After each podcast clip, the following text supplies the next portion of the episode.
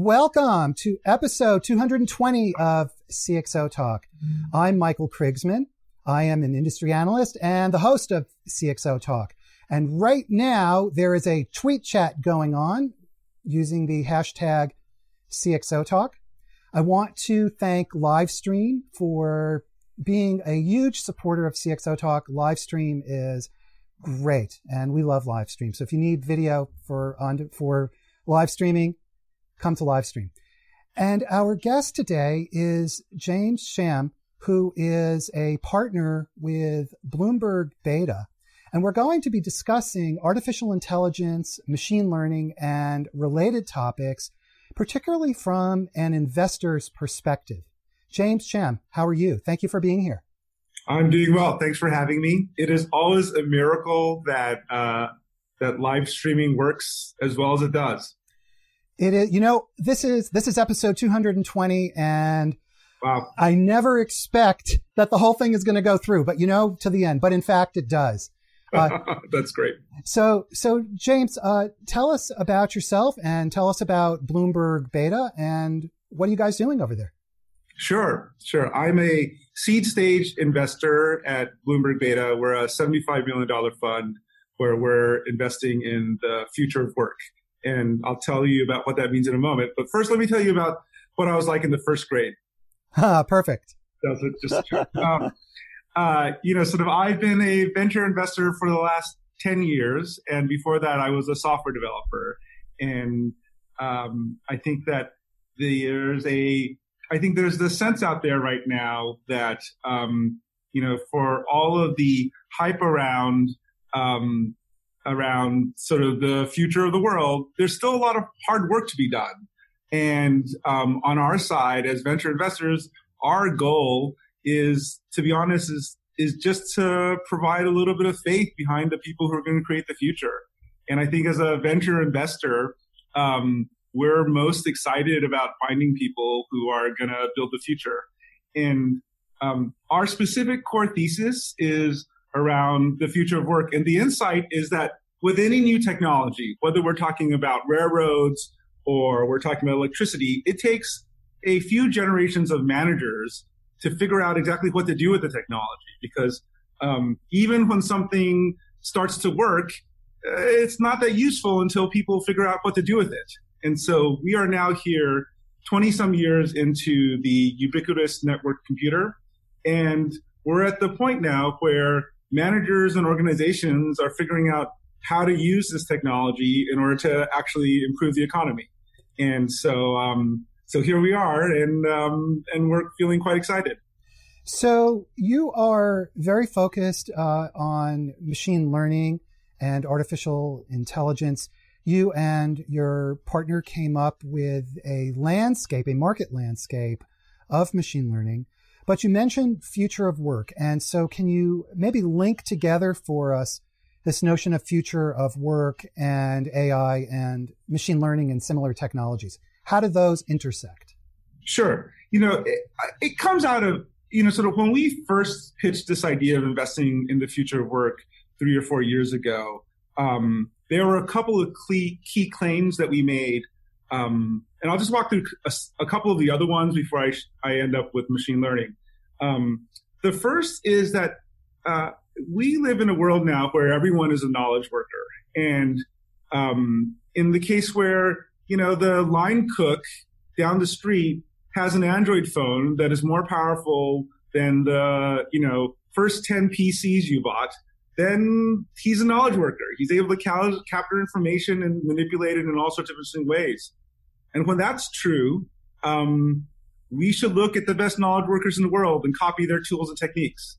Now, it turns out that there's a class of people out there who use knowledge in interesting and clever ways. They're quite lazy. They're total introverts. They don't like talking to other people, and they like working on systems rather than practical applications. And those, of course, are software developers. And as a software developer, I've recognized when I worked as a management consultant that, I could easily be 3 or 4 times more productive than an average colleague, in part because I understood what could be automated and I understood a way of thinking about the world that lent itself towards a certain type of automation. And so we invest a lot in software development, in companies that are using software development methodologies in different industries. And so imagine bug tracking for the construction world. Yeah. So how does this all, but so then how did you end up getting involved in machine learning, and what's the link to machine learning? And so that, so that's one key way that things were changing. And the other key way that things were changing is we saw 4 years ago that machine learning, which was an AI in general, which was so out of fashion for so many years, we saw glimmers that as both the technology was getting better and as teams were figuring out how to use it in the biggest, most advanced tech companies, there was a key sense that, oh, something is changing and maybe these things will be available to the rest of the world. And so we started poking around and started to try to make maps. And, my colleague Siobhan would say that, the nice thing about making a map is it doesn't have to be perfect. When you start making the map, everyone starts complaining to you and you end up becoming the center of the conversation. And when that happens, then it's the best way to learn. So this, so you created this map and you have an overview of the machine learning industry. And what did you learn from creating that overview? What were the key themes? What was interesting is now we've done this exercise 3 times. And the first time we did it, the term AI and machine learning was out of fashion. So people would hide the fact that they were doing something that you might want to call AI. And so even though Facebook and Google and Amazon were making all sorts of interesting investments, all the various startups that were working on AI-related things were kind of quiet about it. And so when we made the first map, it was interesting to see because we'd had to do a fair amount of digging in order to identify interesting companies. And then 2 years ago, when we put the map together, you saw the beginning of the feedback loop where a bunch of startups started saying, and a bunch of clever entrepreneurs realized that there was something interesting around machine intelligence. And so as a result of that, they said to themselves and they said to us, oh yeah, we're an AI company. And sometimes they were and sometimes they weren't. But it started to make sense as a buzzword for early stage investors. And what was most interesting last year, and this was sort of like the big surprise, and this was fairly quick, is last year when we made the map, all the corporates, basically all the big companies and all the sort of, all the folks who have huge budgets were suddenly interested in machine learning. And so we found ourselves in a place where, although folks weren't sure exactly what it meant and they weren't exactly sure how they were going to use it, everyone kind of wanted something around AI. And so puzzling that through, I think, is the interesting exercise we're in right now. Now, you talk about machine intelligence. And so why do you prefer that phrase? So I forget if we talked about the history of artificial intelligence as a term, but it's a 56, 57-year-old term. And it came out of the desire of a set of computer science researchers not to use the term cybernetics because no one knew what it meant. And so I think on our side, and artificial intelligence is one of these sort of beautiful concepts because you feel like you unlock so many possibilities. But that's also a terrible thing from the point of view of a technology or startup, in part because inside AI, you find embedded a whole set of metaphysical questions and concepts about what it means to be human or not human. And so those sorts of questions, although I enjoy talking about them at the bar or over dinner, are less useful as we make decisions about how to invest and as organizations think about investments. In part because, what is artificial and what's not artificial? And, you end up with sort of the mind ends up drifting off into something closer to science fiction, when machine intelligence captures the sense that we are just trying to say, what are ways that both machines and systems can be slightly more intelligent today and work with us in clever ways? And so we found the term machine intelligence to be something much more helpful, and it focuses the mind. So the point is to help people, basically non-technical people as well as developers, stay focused in the direction of practical applications of AI? practical 5 to 10 year questions, but also less metaphysical ones. I think, questions of even developers love talking about, sort of, does this mean that the end of the world is coming? Or, does the singularity represent the apocalypse? And I think those are, important, genuine discussions, but in some ways they're less helpful for our purposes day to day. So there's a tendency for people to want to kind of dive into the metaphysical aspects of AI, which is a distraction from focusing on the applications of AI and the innovations and where it might go during the next 5 or 10 years, as you say. Yeah, we are seeing so much innovation and advancement on the technical side. And what's lagging is clear thought and understanding on the economic and managerial side. I think that the biggest risk for most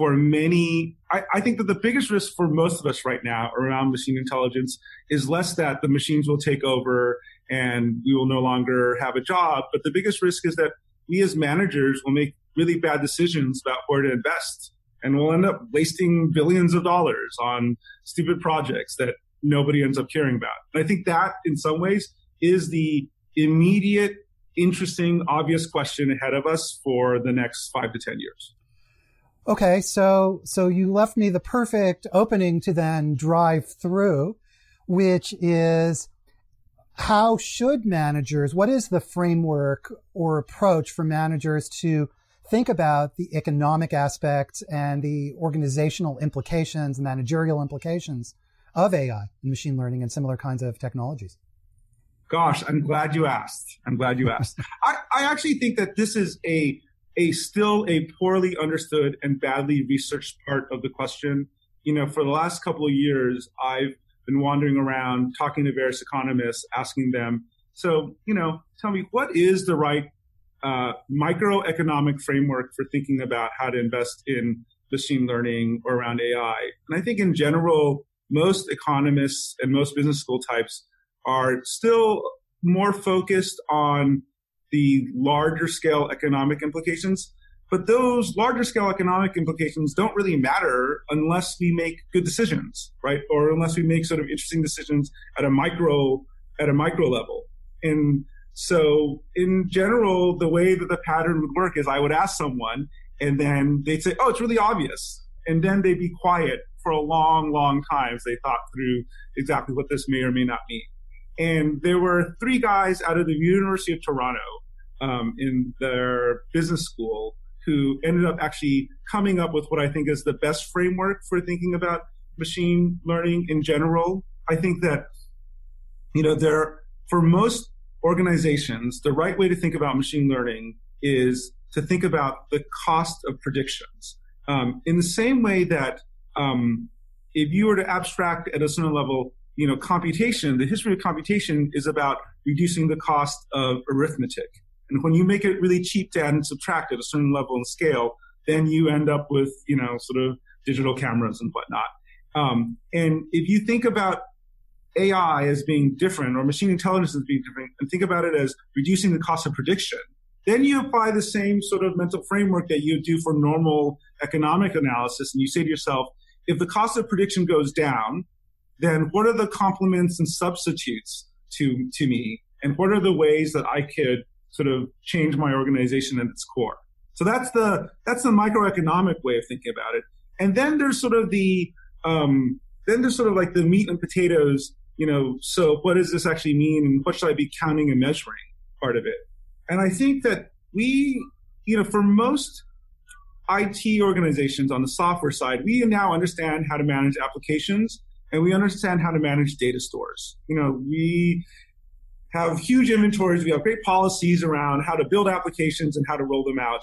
And we have good policies around how to manage data, although obviously we're now at a point where there's an awful lot of data and we don't know what to do with half of it, right? So that's well understood. Now, there's this thing in the middle which doesn't really have a good name, that some people are calling algorithms, or some people are calling sort of predictive frameworks. And that thing in the middle, which is to say a program that is generated by another program, right, by pulling in a bunch of data, like that thing in the middle, which I think I would call a predictive model, is going to be the core of most IT organizations, right? That, you know, sort of, it's fine to have a data-centric organization, but if you have all this data and you don't know what to do with it, it's kind of useless, right? And it is good to have better workflows, but if the workflows just help you do the same thing over and over again, that's not that useful.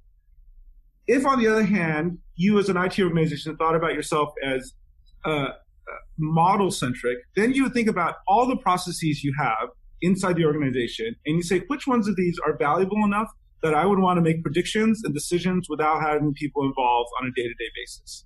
And I think, like, the exciting thing about those models is, one, I don't know, we're going to have a lot of them. You know, sort of, they're going to pervade throughout the entire enterprise. And that's the exciting part. The scary part is we have no idea how to build and manage them, because these models are totally different than, or they're not totally different. They are subtly different than applications, because in the case of an application, you know, I don't know, it's always amazing to me that applications work, because building software is difficult, but I at least have some idea how to QA and test it and how to deploy it in some consistent way. I have, like, lots of bruises, and as a culture, we figured out how to do that. Models, on the other hand, we don't really understand. We don't always understand, like, sort of, for some of these newer models, we don't understand how to think about them or how to introspect on them. We don't really understand how to test them, because even theoretically, if the model was totally testable, it wouldn't really need to be a model. And then we don't know how to deploy them in a consistent way, right? And I think that's that's the heart of, you know, so there's all the great sexy stuff, but for most organizations, as far as the things that they will have to build and manage themselves, it will be these models and understanding where to, you know, sort of, where in the organization should I make investments and how should I think about it? I want to remind everybody that you are watching episode number 220 of CXO Talk. We're speaking with James Cham, and if you are watching on Facebook, come on over to Twitter and join everybody should do this, join the tweet chat that's going on right now using the hashtag CXO Talk. James, you were saying that machine intelligence lowers the cost of prediction. The question is for managers, and we're talking about the decision-making around using these technologies in a meaningful way in business. But when you say it lowers the cost of prediction, will managers really understand the full scope of the implications?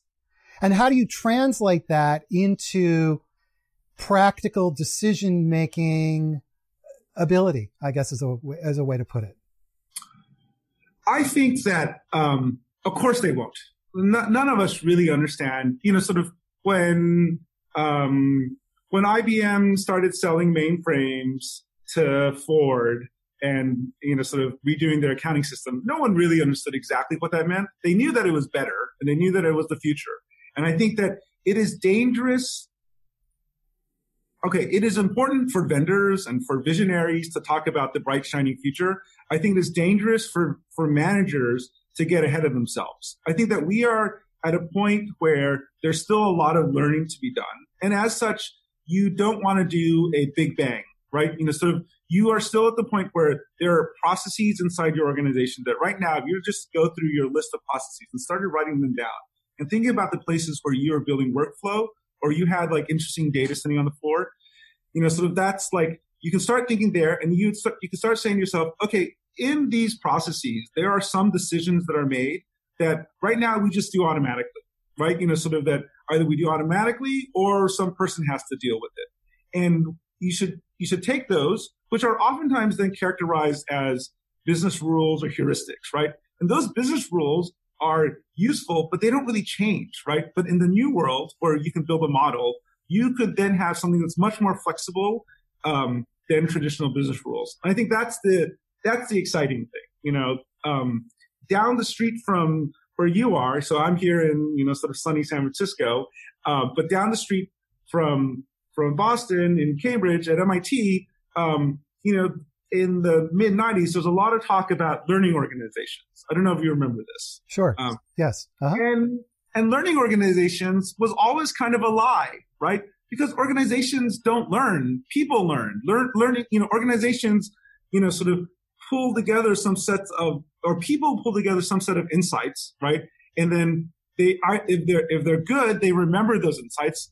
If they're better, they might even write down those insights. And if they're best, they might change the organization in some way, either in the way that's organized or in specific business rules that are captured, so that they can remember those insights. But the organization doesn't really learn anything. The organization is this fiction of these people working together.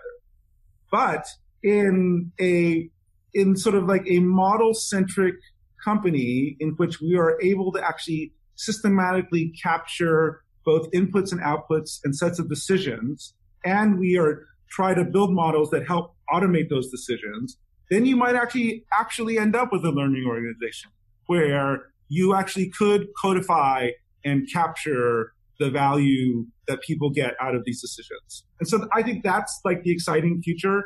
But I will not claim that I've got I would have stayed a management consultant if I were to try to claim to you that I had a systematic way to get there.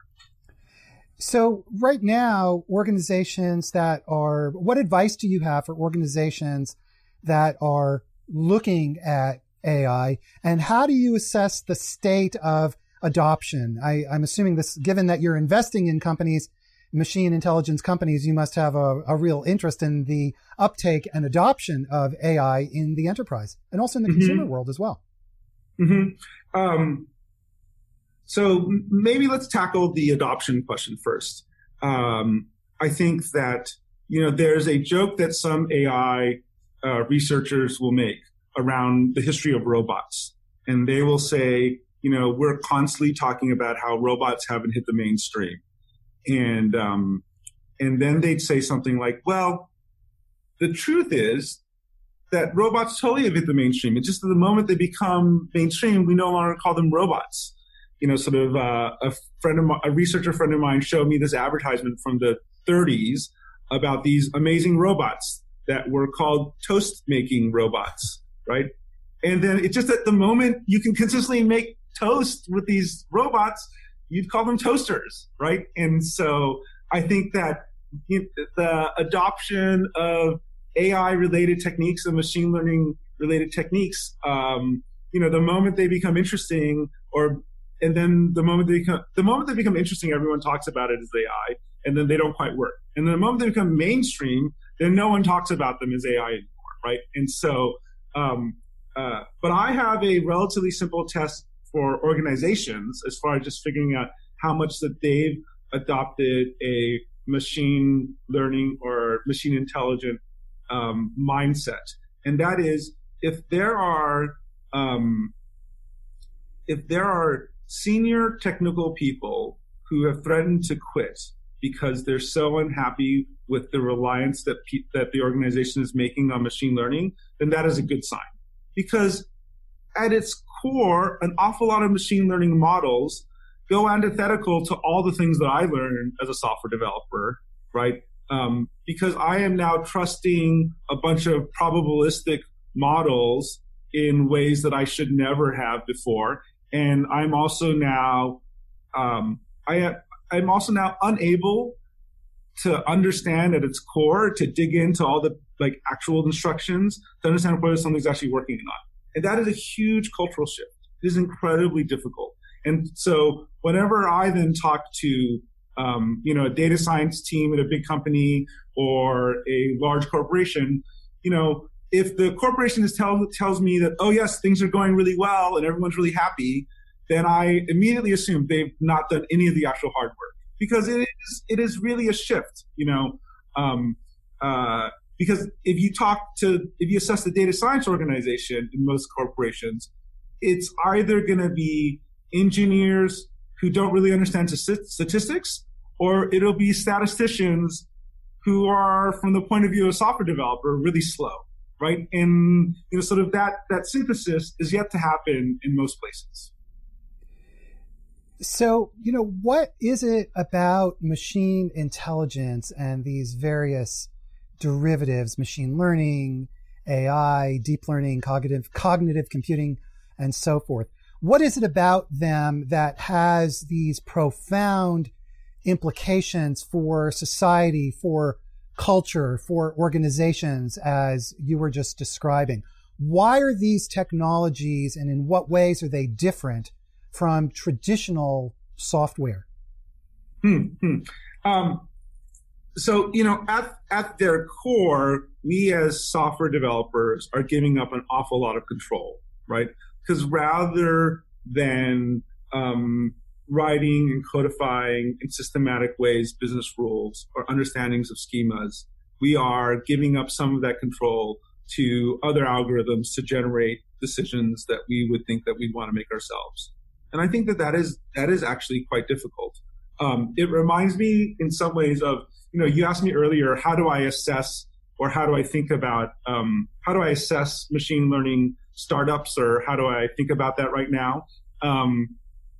You know, it was true probably 3 or 4 years ago that I'd be looking for people who came out of the best research labs or people who came out of some of the companies that have actually been running, you know, sort of large scale machine learning projects for a while. And while that's still true, you know, the interesting shift on my side is that I'm now looking more and more for people who are trying out different business models, because, you know, the first step is to write software that is probabilistic and that you will sort of trust to do a bunch of different things. That's the first step. The second step, which is still poorly understood, is, so what are the actual business implications for this? How does this actually change the economics of my business? How should I be charging my customer differently? How do my, you know, moats get developed differently? And on that side, I actually spend a fair amount of time talking to people who then have been trying to run machine learning related businesses for the last few years. And I think that's, there are a lot of open questions around that. You know, sort of one interesting example is, if you even think about traditional SaaS, okay, it's weird to say traditional SaaS, right? SaaS has only been, you know, so popular for the last, 10, 15 years. But if you were to think about most great SaaS companies, they've spent a lot of their time convincing me as a customer that my data is safe in their cloud, which really just means their servers, right? So I now trust them, and they've spent a lot of time convincing me that this is both cheaper and more effective, and also that my data is safe, it's protected, which is, you know, sort of why you have, you know, there's an awful lot of technical architecture talk that really is just marketing to convince me that my data is safe in their servers. So that's interesting, right? But in a machine learning world where the data from different customers is actually, you know, sort of all additive, traditional SaaS companies have a hard time telling me that my data is going to be used by another customer, right? And I think that shift in thinking about how the business is run and my relationship to my vendor is something that an awful lot of SaaS companies are going to have a hard time with, in part because, like, their terms of services, you know, sort of assume that, you know, their data was never designed to be folded into someone else's model. And so that's an example to me of the change, some sets of changes in how business will be run for software companies, and changes that we don't understand yet, right? And that we're just figuring out. What about the changes that are implied for companies? I mean, for example, you're so focused on the future of work, and yet the moment you begin to connect machine intelligence, artificial intelligence to the future of work, a lot of people become very concerned about their jobs.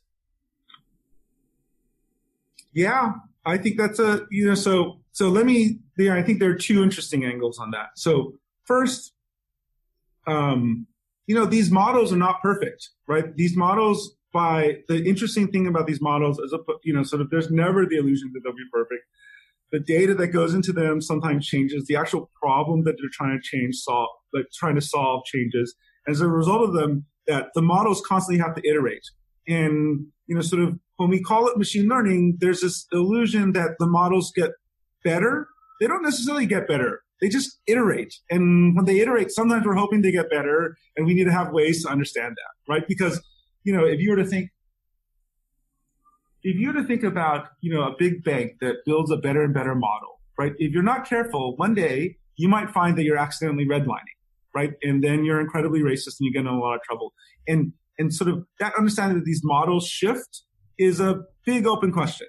And so there's going to be a lot of work. There's going to be a lot of work around managing models and building new models, because when you have lots of models, then the nature of competition also changes, because now you're building models to compete with other people's models and things like that. So that's the first piece. And the second piece about, like, you know, the future of what my work actually looks like. There's this guy, Hal Varian, who is currently the chief economist at Google, and, you know, for a long time was at Berkeley. And he once told me this story when I asked him about, like, something very similar to this.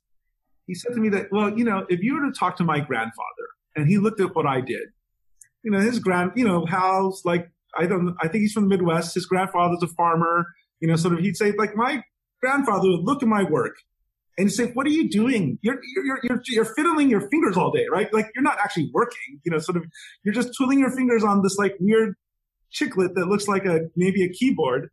And that's because what Hal's doing now, or what we all do as knowledge workers, looks fundamentally different than what we would have thought of as work, you know, even 50 years ago. And I think the same thing is going to be true for the next 10, 20, 30, 40 years. That, you know, sort of, you're going to go and talk to your grandkids, and you're going to see whatever it is that they're doing, and you'll say, gosh, are you guys working, or are you playing video games, right? And I think just the nature of work changes, and the thing that's hard to appreciate right now from where we sit is how dynamic and how quickly the actual nature of work changes. So I think that that's the good news. The good news is that people will, you know, find things to do and find new problems. We have so many things out in the world that need to be solved. So that's the good news.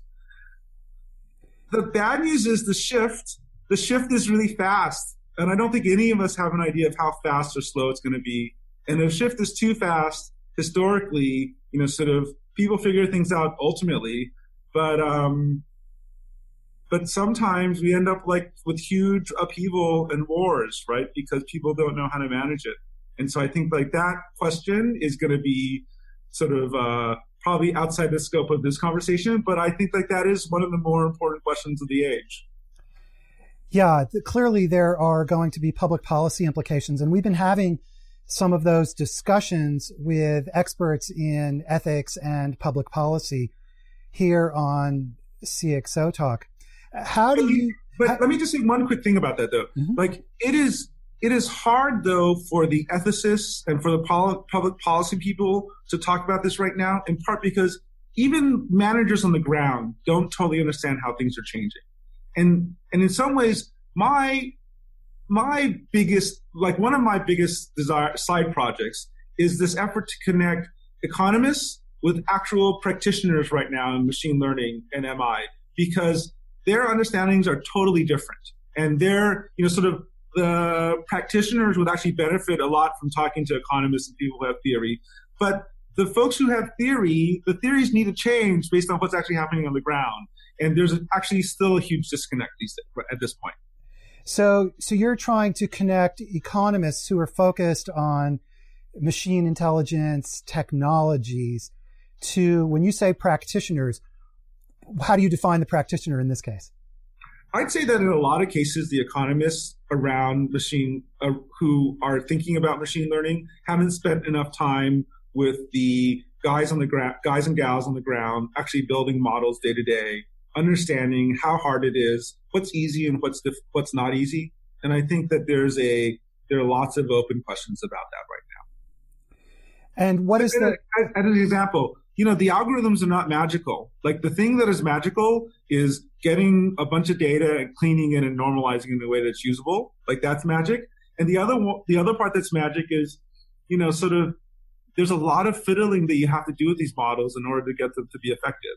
Right. There's just a lot of, like, sort of, like when I say fiddling, oftentimes literally is fiddling, you know, how do I deal with this feature or that feature in order for my model to actually be predictive?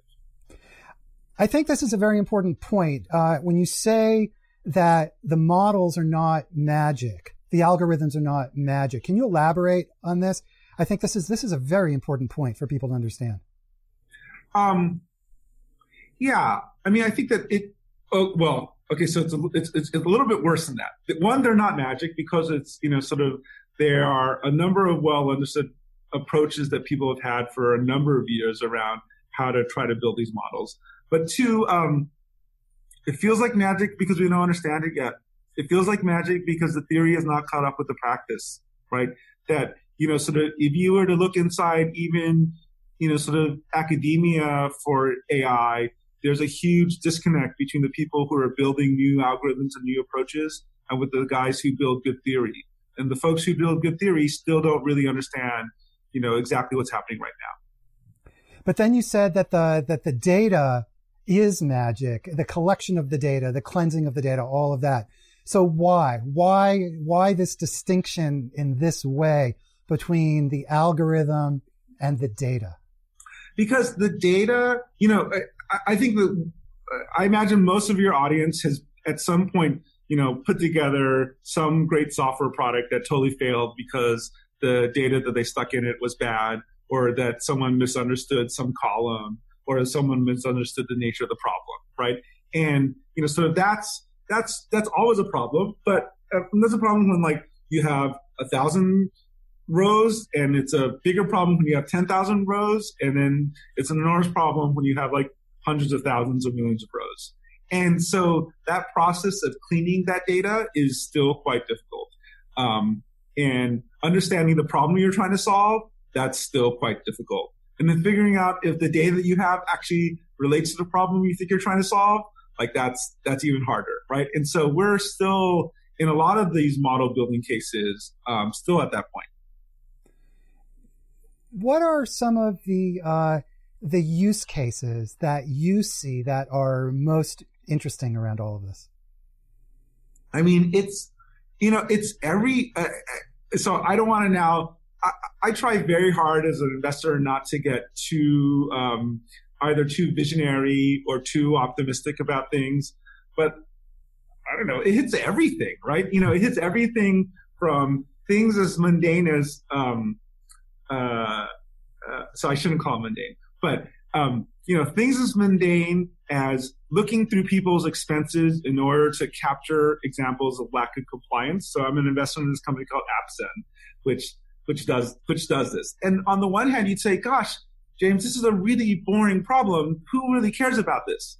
And then, and I kind of said that to the founder at first, but then the moment they go through and do a little bit of analysis to look at, like, how many cases of non-compliance you get in, and when I say non-compliance, is either malicious or not, right? You know, sort of in expense reports, you know, it's tens of millions of dollars. And it's one of those funny things where it's just like this little problem sitting on the floor that was not practical to deal with before, just for organizational reasons, because you'd have to hire lots of people to deal with it, or you had to outsource it, which would be, like, complicated.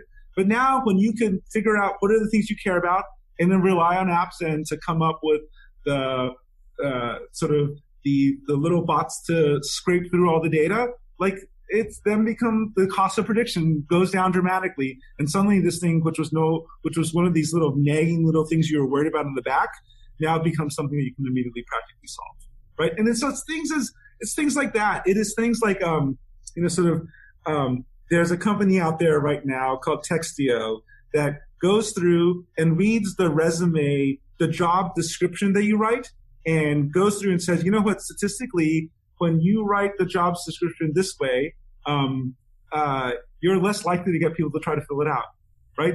And that sort of like long-term conscientiousness and memory and remembering every job description you've written in the past, like, no one's able to do that, right? And so by putting together the collective wisdom of everybody, it's kind of amazing, you know, so, which is just to say, I think we'll be surprised by how much the enterprise can change as you start to understand the potential around machine intelligence. So it's like all the big strategic things and all these little parts of the company that fundamentally will change. The difficult part, so this is the caveat. The hard part is that we don't know, or we don't have good ways yet of predicting how much these models or these bots will help the organization. That we don't have good intuition around saying, if I try to go after this problem, maybe I'll save this much money. There's a MIT professor who I was talking to the other day, who's been doing this for the last 20 years and in a different field. And he said that the hard part for him, so in his case, he was doing compiler design. And he said the hard part would be he'd apply machine learning to one specific problem, get almost no results. You know, he's like, it improves by 5%. I don't really care. And those would be all the problems that he thought he knew about, right? But the moment he started playing with it on larger and larger scales, he'd be surprised to see that, oh, you know, this problem, which I didn't even think of as a problem, I can now solve because it wasn't in my head. I didn't think about this thing as something that was even solvable. And so that's the exciting part. So we don't yet have enough experience with the long-term implications of these technologies, these algorithms, these models to know what is going to be really important and make significant changes. It's still too early, essentially. There's a lot of playing that has to go on, right? I think there's a lot of playing and a lot of sharing of knowledge and learning. There's got to be a lot of entrepreneurship, you know, both inside big companies and outside in my part of the world, right? And I think that's the interesting cutting edge that goes under discussed. Because, I mean, everything else is true, right? All the sexy techniques, all the new ways that people are coming up with to solve some of these model building problems, all those are really important. But I do think that we need to spend more time asking the questions that I'm asking. We have just a few minutes left. And one of the issues that comes up is there is just so much hype right now. Pretty much every technology company these days says we have AI in our product. And I'm sure sometimes it's true, but probably there's a lot of bullshit going on out there at the same time. So, sure.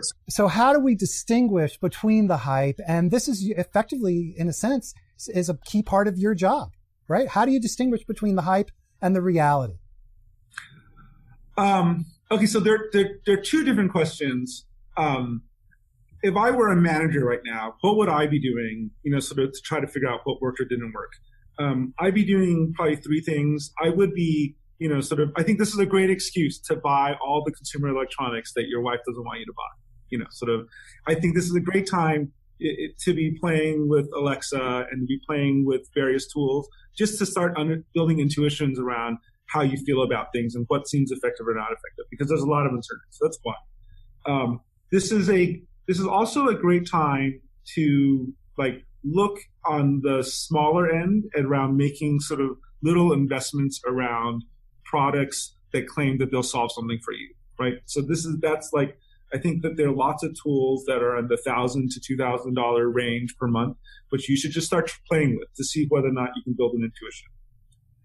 But the thing that I spend the most time on is I would start getting to know the data people inside your organization and figuring out what are the secret things that they know are not accurate and things that they know that are accurate, and just sort of digging inside the organization to figure out what are the opportunities for us, because there are going to be opportunities that are going to require, you know, sort of hugely expensive models to build, and there'll be some very low-hanging fruit. Some very, very low-hanging fruit. And I think once you adopt this model-centric view rather than application-centric view or data-centric view, then I think you see your company a little differently. So become friends with the data scientist in your company. Either the data scientists or just the database guys, There's, you know, like they're sitting, and the guys who are managing various logs and I think you'd be surprised what's available. So we live in a data world, increasingly so, and so therefore learn about data and talk with people who are involved with data of all kinds, essentially is what you're saying. Yeah, because we're also in this migration from a data world to a model world. And I think that transition, you know, sort of, I do think that the companies that do that best or figure that out sooner are going to be the ones that are going to be, I don't know, imagine all the buzzwords you love, like agile or dynamic or whatever, you know, just like those good things. Like the ones that are model-centric and are smart about being model-centric are going to be the ones that are going to be successful. So it's no longer just about business model, but it's about understanding data models and algorithm models in connection to the business model. Right, right. That's the new linkage is business model, how business model and data connect. That's right. That's right. Well, that's a pretty interesting topic. And unfortunately, we're out of time. But how about come back another time to CXO Talk and let's explore that one, because that's an interesting one. Yeah, I think that's a big question. I think that is a big question. You know, Mike, okay, so I'll have to stop. I'll have to like at least leave you with like my current favorite story, which everyone should now look up. Everyone should look up. I think probably your entire audience has heard about AlphaGo. And, you know, and it's super impressive. I don't really know how to play Go, so I had no deep insight there. But the, you know, sort of the interesting angle to me is less that the machine beat sort of the best player, some of the best players in the world.